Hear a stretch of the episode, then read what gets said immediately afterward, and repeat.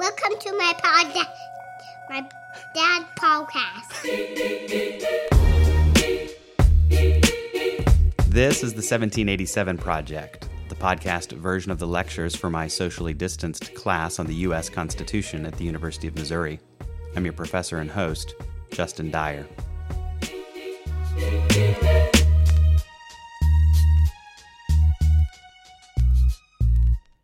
In the 2020 general session, the Utah legislature revised its statutes to classify bigamy, the act of marrying somebody while you're already married to someone else, as a minor infraction subject to small fines rather than a felony subject to serious jail time as it had been for years. News accounts soon reported that Utah had essentially decriminalized polygamy. Other cities throughout the country have done even more. Cambridge, Massachusetts, home to Harvard University, recently revised its municipal code to define a domestic partnership as one involving, quote, two or more persons who consider themselves to be a family. And so Cambridge now legally recognizes polygamous and polyamorous relationships. Didn't just devote them to an infraction, but actually gives them legal sanction. There's some important background history here.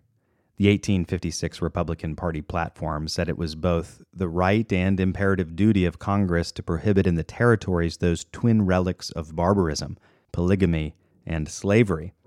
And a Republican Congress did pass an 1862 law banning bigamy in the territories, and then an 1863 law banning slavery in the territories. And this was just a couple of years before the constitutional abolition of slavery in 1865. Marriage was never a matter for the Constitution, it was mainly a state and local issue. But no state sanctioned polygamy, and the federal government banned the practice anywhere it had exclusive jurisdiction. In the 19th century, members of the Church of Jesus Christ of Latter day Saints practiced plural marriage and found themselves on the wrong side of state and federal laws. The first challenge to the federal law came in a case called Reynolds v. United States in 1878.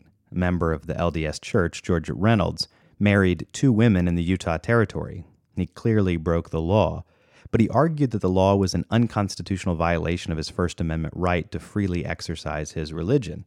Congress shall make no law abridging the free exercise of religion, and this law passed by Congress did just that. Or at least he argued that it did just that. It abridged his free exercise rights.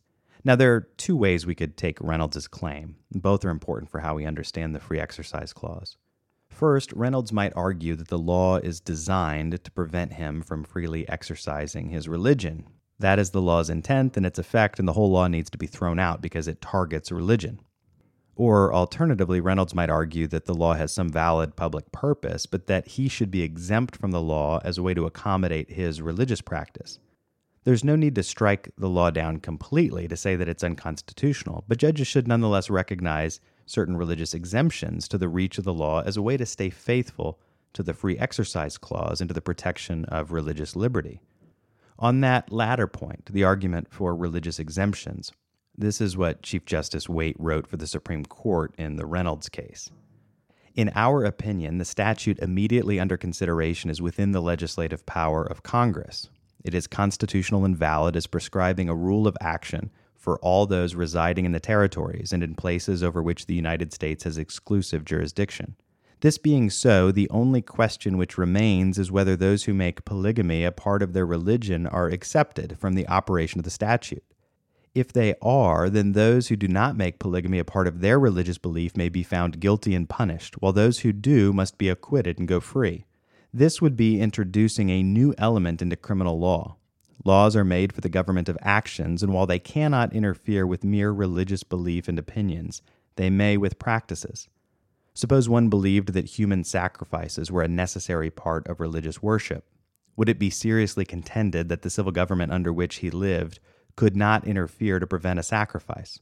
Or if a wife religiously believed it was her duty to burn herself upon the funeral pile of her husband, would it be beyond the power of the civil government to prevent her carrying her belief into practice? So, here, as a law of the organization of society under the exclusive dominion of the United States, it is provided that plural marriages shall not be allowed.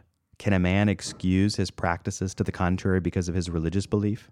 To permit this would be to make the professed doctrines of religious belief superior to the law of the land, and in effect to permit every citizen to become a law unto himself.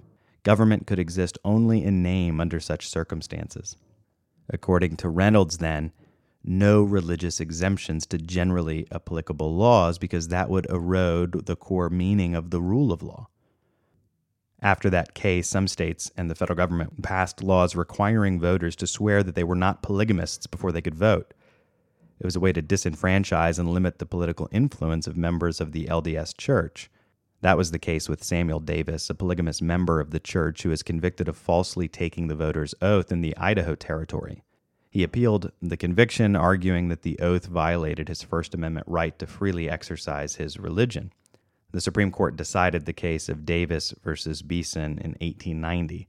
And in a unanimous decision, the Lincoln appointee to the court, Stephen Field, wrote this The First Amendment to the Constitution, in declaring that Congress shall make no law respecting the establishment of religion or forbidding the free exercise thereof, was intended to allow everyone under the jurisdiction of the United States to entertain such notions respecting his relations to his Maker and the duties they impose as may be approved by his judgment and conscience, and to exhibit his sentiments in such form of worship as he may think proper, not injurious to the equal rights of others, and to prohibit legislation for the support of any religious tenets or modes of worship of any sect.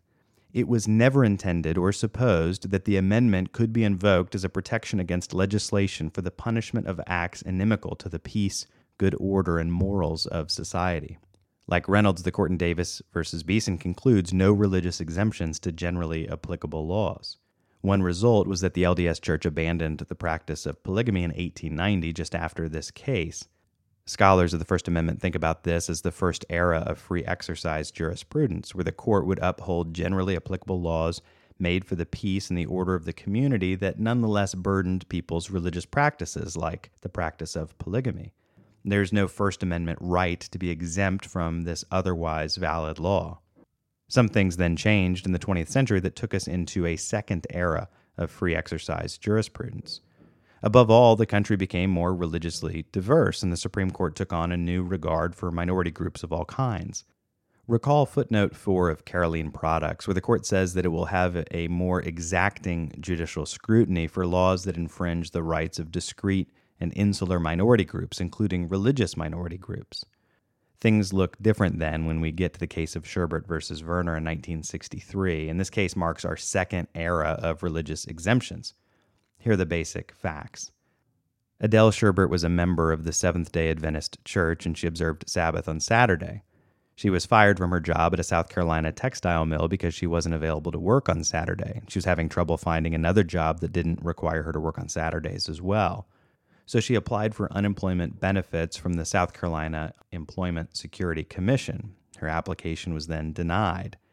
State law said you had to be able to work, available to work, and seeking work to be eligible for unemployment.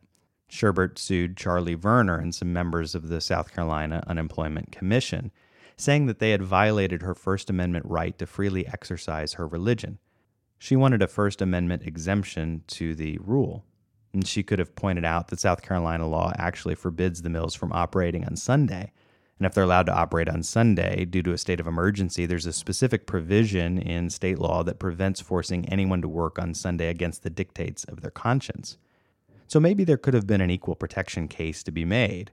If the state provides one kind of exemption for religion, then they have to provide the other too. But that's not the argument that Adele Sherbert made. She argued that the First Amendment obligated the state to protect her free exercise of religion by granting her a religious exemption to the general terms of the state's unemployment laws. Justice William Brennan, writing for a majority of the court, agreed. It's clear that the law burdens her free exercise of religion, he says, just as much as a law fining her for worshiping on Saturday. To condition the availability of benefits upon the appellant's willingness to violate a cardinal principle of her religious faith effectively penalizes the free exercise of her constitutional liberties, Brennan writes. So, how are we going to sort out these claims? According to what becomes known as the Sherbert test, we must first ask whether some general government policy incidentally burdens a religious practice. If it does, then we must ask whether there is nonetheless a compelling governmental interest in pursuing that policy. Each claim of free exercise then must be weighed against a competing governmental interest. And so, just a few years later, for example, the court found that a general law in Wisconsin that required formal education until the age of 16 must make exemptions for members of Amish communities who have their children work on the farm after the eighth grade. The court said that there's no compelling interest here for the state to require their children to continue in school. But if the Amish said, we don't believe in any formal education at all, we won't even do grade school or middle school, then the court presumably would have said, actually, the state's interests are sufficient here to override your free exercise claim. This new Sherbert era, then, has an answer to the slippery slope problem identified in Reynolds and other 19th century cases. If someone claimed a religious right to practice child sacrifice or to burn a widow on the funeral pile of her husband, then we can simply say that the government has a compelling interest in preventing that practice. We can even recognize the religious sincerity of the person looking for an exemption, grant them that this is a religious practice. But nonetheless, we would say the government can burden your religion if the government has a compelling reason to do so. And in these cases, the government's reasons are compelling. Some cases will be harder than others. Some will have some gray areas. What if a policy prevents inmates from growing their beards at a certain length?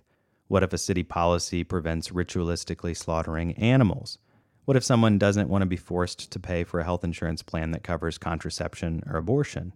There are two other important developments. We're going to pick those up in the next episode in a conversation with Notre Dame professor Phillip Munoz, a leading expert on the free exercise clause. The first development is a move away from the Sherbert era in a 1990 case called Oregon versus Smith. No religious exemptions for generally applicable laws, because exemptions are antithetical to the rule of law and make everyone a law unto himself. The second development is Congress's passage of the Religious Freedom Restoration Act in the 1990s as a direct response to the court's decision and as an attempt to legislatively require a return to something like the Sherbert test.